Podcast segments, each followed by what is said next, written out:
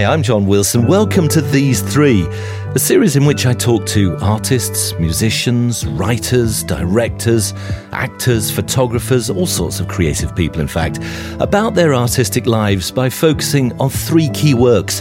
One that they made themselves, that they're particularly proud of. One by somebody else that they wish they'd made, and one that they're working on right now.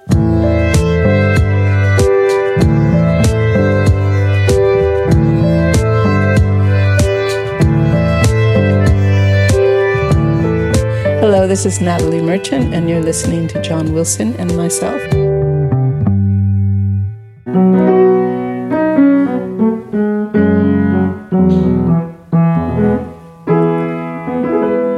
It's not in that key. It's not an E, it's not an A. No, you can't remember which key it's in. I can't remember what key it was in. Feeling your way back through the keys. I know I always write in um, keys that piss off guitar players. The sharps I, and flats. I, I yeah. write on the piano, so they always say, "Can we just drop it a half step?" Lots of flats, and then it goes somewhere else. There it is. E. Oh yes. Didn't that feel That's good? That's the one. Yeah, that was the one, wasn't it? That was the pit of despair we fell in. E flat minor. E flat. Oh. E flat. Major. Major. Okay. But it sounds minor, yeah, doesn't it? Yeah. It's dark in there. It's very, very dark. Don't be afraid. I will be your guide. It's the devil calling.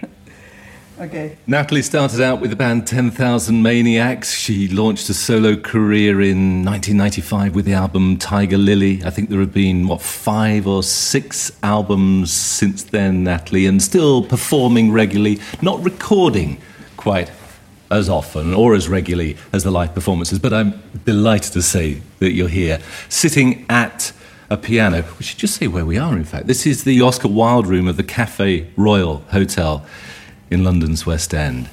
And what an amazing, beautiful, gilded room around us. Oscar Wilde apparently used to dine here and drink here. I saw him yesterday. Oscar? I did. Yeah, well, he, the, his ghost. Um, Royal Academy.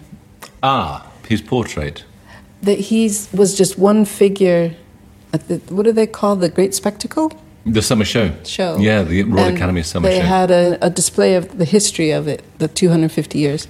And there was a Victorian portrait, and in it you could find different characters at the, the opening, and a young Oscar Wilde. Right. So I did see are. him yesterday. You saw him, and now we're in his room. We're in his room. We're zeroing in. How's the piano sound? Oh, it sounds good. Yeah. I don't think this piano was there when he was hanging out. No, Yamaha. I don't think they were importing pianos from Japan at the time. So I've set you the task, Natalie. Three songs. Um, let's start with The Song I Wrote. Which one are you nominating? The Song I Wrote, I was thinking of Lulu. Which is a more recent song, actually, isn't it? Isn't yes, it from it is. the last it's album, which is... twenty fourteen. It's a character study, isn't it? Yes, it's a biographical sketch of Louise Brooks. They said that Hollywood was never gonna be the same without you. Still you're gone. And why her? Why her? Because such a powerful, iconic figure in American pop culture. She's one of the early film stars.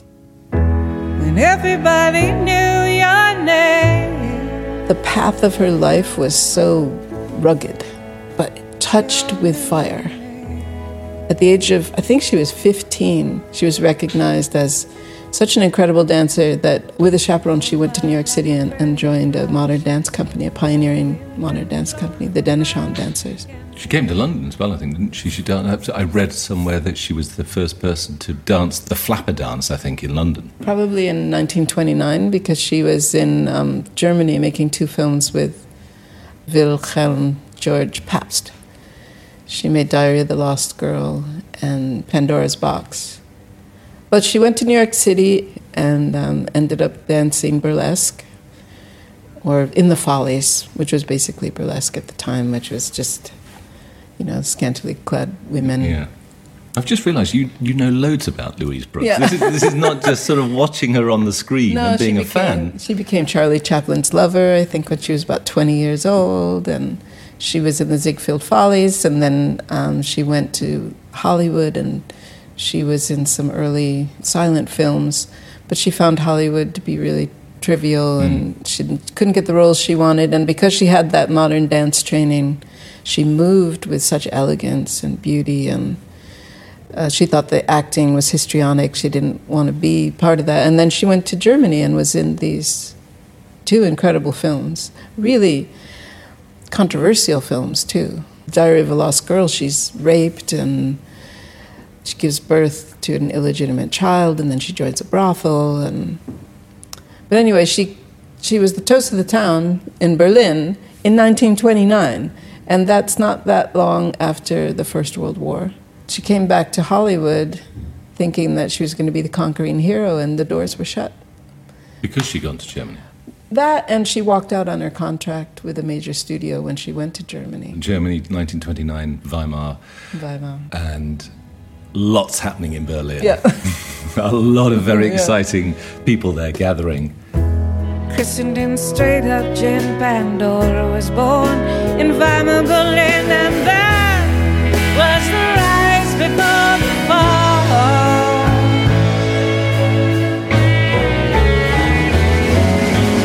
Everybody sat in the dark, dark, black as night. Everybody wanted to go, but the light was so bright.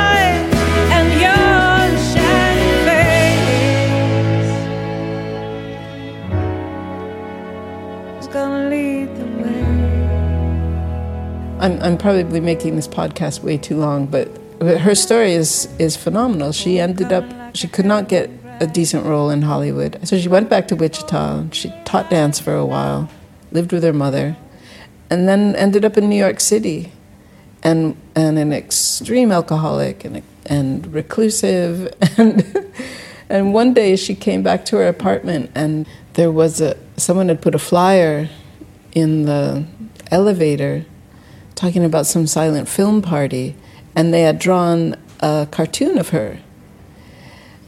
And she ripped it off the wall, and she went to the apartment of the person who was hosting the party and was like, "How dare you!" And he had no idea that she lived in the building, and that's how she was discovered. Wow. The director of the Eastman House in Rochester, who was a film historian, was contacted and um, convinced her to come live in Rochester, where Eastman Kodak was based. And um, she lived out the rest of her life there in Rochester, which was really close to where I grew up. And she didn't die till nineteen eighty-five. And my best friend Mary Beth and I would all the time was like, plot, how are we going to get to Rochester and find Louise Brooks? Oh, you knew she was there? Yeah, we knew she was there. There wow. were rumors. You never saw her there? She died in eighty-five and knowing it. And we also, what would we have had to say to her, really? You know, so you said it in a song instead, yeah. several decades later. When nobody knew your name, nobody knew your name. Can you remember writing it? I do. Uh, oftentimes when I'm writing, there'll just be a phrase, you know, I'll always come up with the chords, and then there'll be a melody, and then just a phrase will kind of bubble to the surface. There was something about um, a wishing well, and it had nothing to do with Louise Brooks. So I do remember that, and so for about a year it was mm, all the friend on the wishing well, and and I was like, I don't know what the hell this is about. You go from the gibberish stage into, okay, I have to now attach some meaning to this chord progression. Then the, then the words came pretty quickly because I knew so much about her. Do you often write at the piano, and do the words do the words form with the chords, or are they written down separately? Never. Ah. The words are written as a response to the chords. Yeah. So the the chords, the music, the sound suggests stories. Well, in a, I'm going to find the in my book here. I printed a little book mm. to take to because I'm on a, a strike. I, was, I am not bringing my computer. I'm taking a break from my computer. I want to go to England the way I did in nineteen eighty-two, three, and bring my Moleskine journal and uh, my little chord book. But anyway, um, so every chord has emotional connotations to it. And um, what is this making me feel when I move from this chord to the, this chord? Did that. What does it make you feel? I mean, I definitely, when I go from the B, there's a re- release there. And hope. Hope. It's a hopeful yeah. transition. There's an uplift, isn't there? Yeah, okay, now write a, write a song about that. I made you feel something. Yeah, yeah. Now you want to make someone else feel that. And I could just sit here playing for hours, and we could just continue to feel that, and, and we'd have our own associations with that progression. Well, exactly, and I just came up with the word hope there. I mean, that could be a word in a lyric, or it could then be just a mood. Or a scenario. A scenario. But yeah. I felt it too. This is like, um, there's some, there's not conflict here, but there's, to me, in this B chord, there's something unresolved there. Mm. We attach meaning to that, and it's magic, actually, because it is so ephemeral, it's so obscure, and it's so objective. But at some point, you have to just lay down the law, okay? This means, they said that Hollywood was never gonna be the same without you. Still you're gone. And that's the beginning of Lulu. Yeah. Okay, let's move on. The song you wish you'd written. Oh, Bobby Gentry, Ode to Billy Joe. It was the third of June, another sleepy, dusty Delta day. That was a really unusual song when it was released, because it was, it broke some of the conventions, because it was so long. And it told a story. It was dark. And it's very dark. It was nineteen sixty-eight, I believe, when she wrote that. And I think Bobby Gentry is as mysterious as her song, in the same way that Louise Brooks burned bright and then sort of vanished. Was it, was it a song that you grew up with? When mm. did... I can specifically remember that song. From your mum or from the radio? From the or... radio. Yeah, we listened to the radio in the car all the time, and so I had a lot of memories of driving around that summer and hearing that song. And I was really, really young, and, and, and the, the song was played on the radio for many years after nineteen sixty-eight. But nineteen sixty-eight was such a turbulent, weird summer. There were riots and assassinations and burning cities, and I was a very small child. I was only four or five years old. But you remember hearing the song at that time? Oh, definitely. Mother's Day is around the corner. Find the perfect gift for the mom in your life with a stunning piece of jewelry from Blue Nile. From timeless pearls to dazzling gemstones, Blue Nile has something she'll adore. Need it fast? Most items can ship overnight. Plus, enjoy guaranteed free shipping and returns. Don't miss our special Mother's Day deals. Save big on the season's most beautiful trends. For a limited time, get up to fifty percent off by going to Blue Nile dot com. That's Blue Nile dot com. And did you follow the story? Was it something about that kind of suggestion of what happens? Because it's never explicit in the song. I mean, what's your interpretation well, of the narrative? A, bo- a boy jumps off a bridge and kills himself. Seems like nothing ever comes to no good up on Choctaw Ridge. And now Billy Joe McAllister's jumped off the Tallahatchie Bridge. You know, at four or five years old, to try to comprehend why someone would end their life. And as I got older, you know, six, seven, eight years old, and it just went deeper. The, and it was mysterious, and it was, and I'd never been to the South, and so. Um, As I got older and I learned about slavery in the Deep South, and so it started to evoke these. The song just sort of fleshed out over the years, cotton plantations and magnolia trees and Spanish moss and this kind of murky, swampy, Southern Gothic. And as even I got, as I got older and I started reading some of the Southern Gothic writers like Tennessee Williams mm. and Carson McCullers and Flannery O'Connor, the song has deepened and changed in meaning. You know, I'd never been to Mississippi until I was probably twenty years old.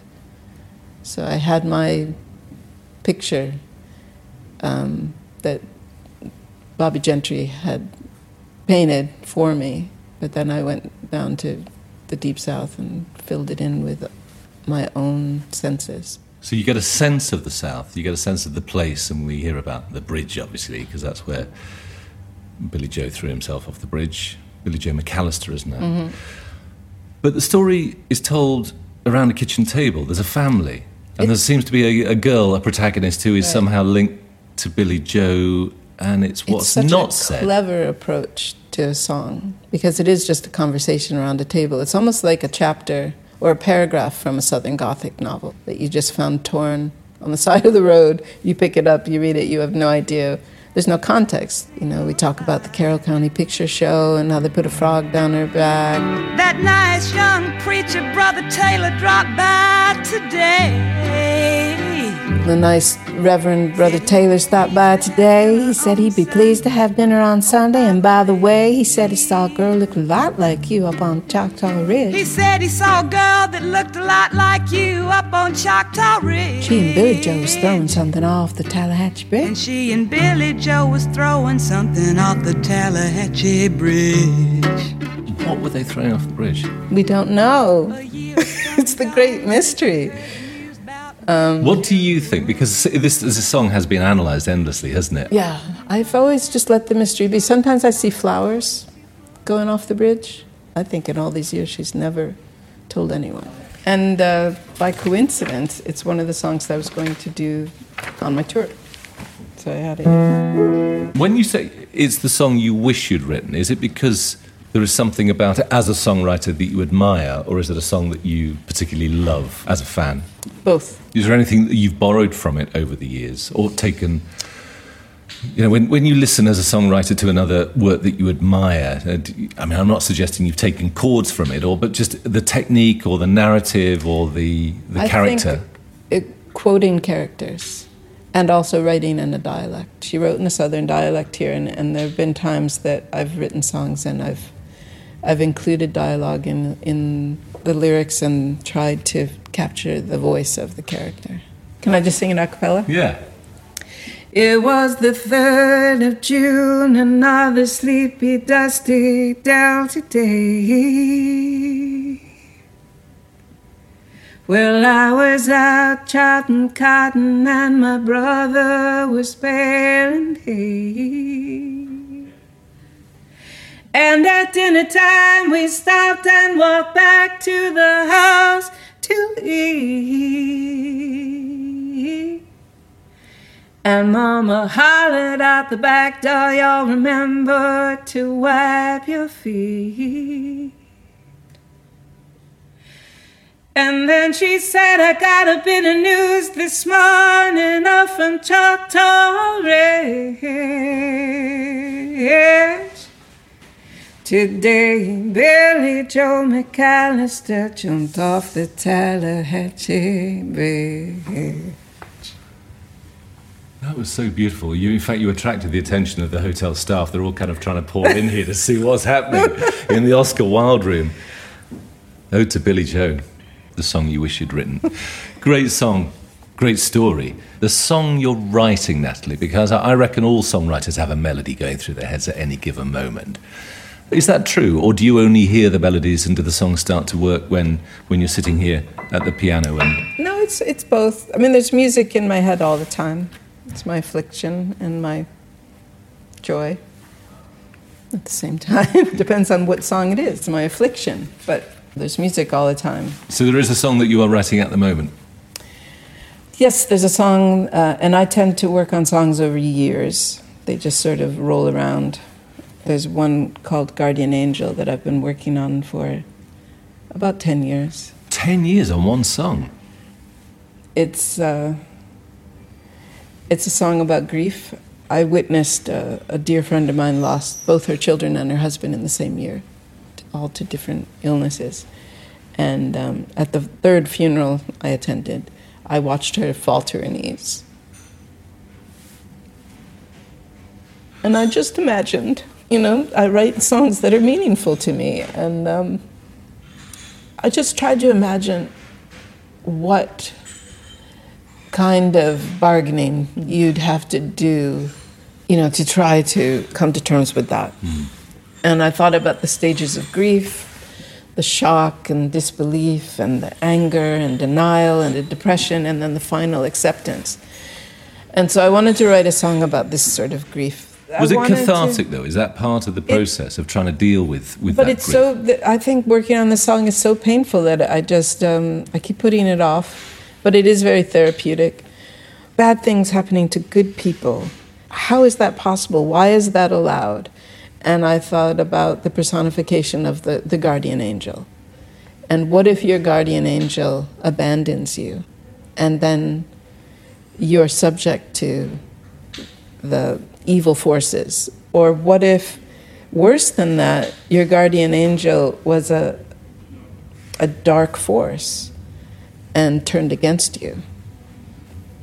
That's, and, the, that's the scenario that so you're exploring. And so that's the scenario that of the, the songs. Yeah. Guardian Angel is um, at first, and then going through the, the the stages of grief of first, I can't believe that you would do this to me, you would allow this to happen to me, and I'm angry that it's happened to me. The, in the end, it's... Um, Guardian Angel, I don't believe you would ever take from me all the things I love. But anyway, um, it's about Guardian Angel, I'm begging you, please forgive the things I do, because this must be my fault. I must have done something to bring this on myself, so please forgive me. And then Guardian Angel, I don't believe that you would take everything from me, everything I love, everything that is I hold dear. And then Guardian Angel, I'm on my knees, you know, I'm begging you. This is the bargaining phase.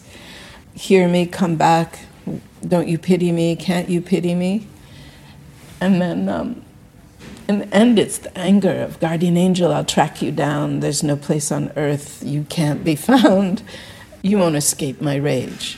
And then the the refrain, take my breath away, take my breath away, take my breath away. That goes there. But uh, the refrain is just a mantra of take my breath away. And, and if you were to, if your guardian angel were to make herself present to you, it would be awe-inspiring and it would take your breath away. Or take my breath away is like, let me die. I don't, I can't bear this anymore. Or um, take my breath away sort of challenging the angel to reveal herself. So um, I've been wrestling with this one for a while. I'm not surprised it's taken so long. Mm-hmm. I mean, it's hard enough to talk about. But I mean, and I always try to write music that in some way could bring comfort to people, but what if you're inconsolable? Mm. And that's sort of where my friend was for a long time. Inconsolable, and rightly so. Yeah. So sometimes the music just feels kind of impotent. So is it done now? Is the song finished? No, You're no st- it's, it's not still done. In the process. Do you think done. You'll ever finish it? Or yes, I will. I need to finish it. And then I want to play it for her. And now she's losing her sight. She's going blind. And and she is the most generous-hearted person. It really makes you want to not believe in God, to think that this series of events could just rain down on someone so good. Does this friend of yours know that you're writing this song? No, she doesn't. But what will she make of it, do you think? Well, music was such a comfort to her daughters, especially my music, that I should finish this for her. Well, I hope you get to finish the song, Natalie, and I hope your friend gets to hear it. It's a very powerful thing, music, isn't it? It is. It is for me and for so many other people. And I think this, this format that you've come up with is really fascinating, and I'll be looking forward to hearing what other songwriters have to offer. Well, thank you so much for joining us. Natalie, it's great to see you again. Great to see you too.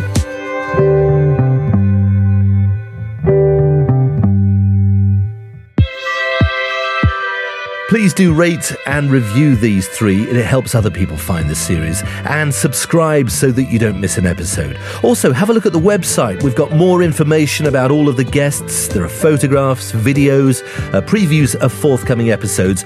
We're on Twitter and Instagram, of course.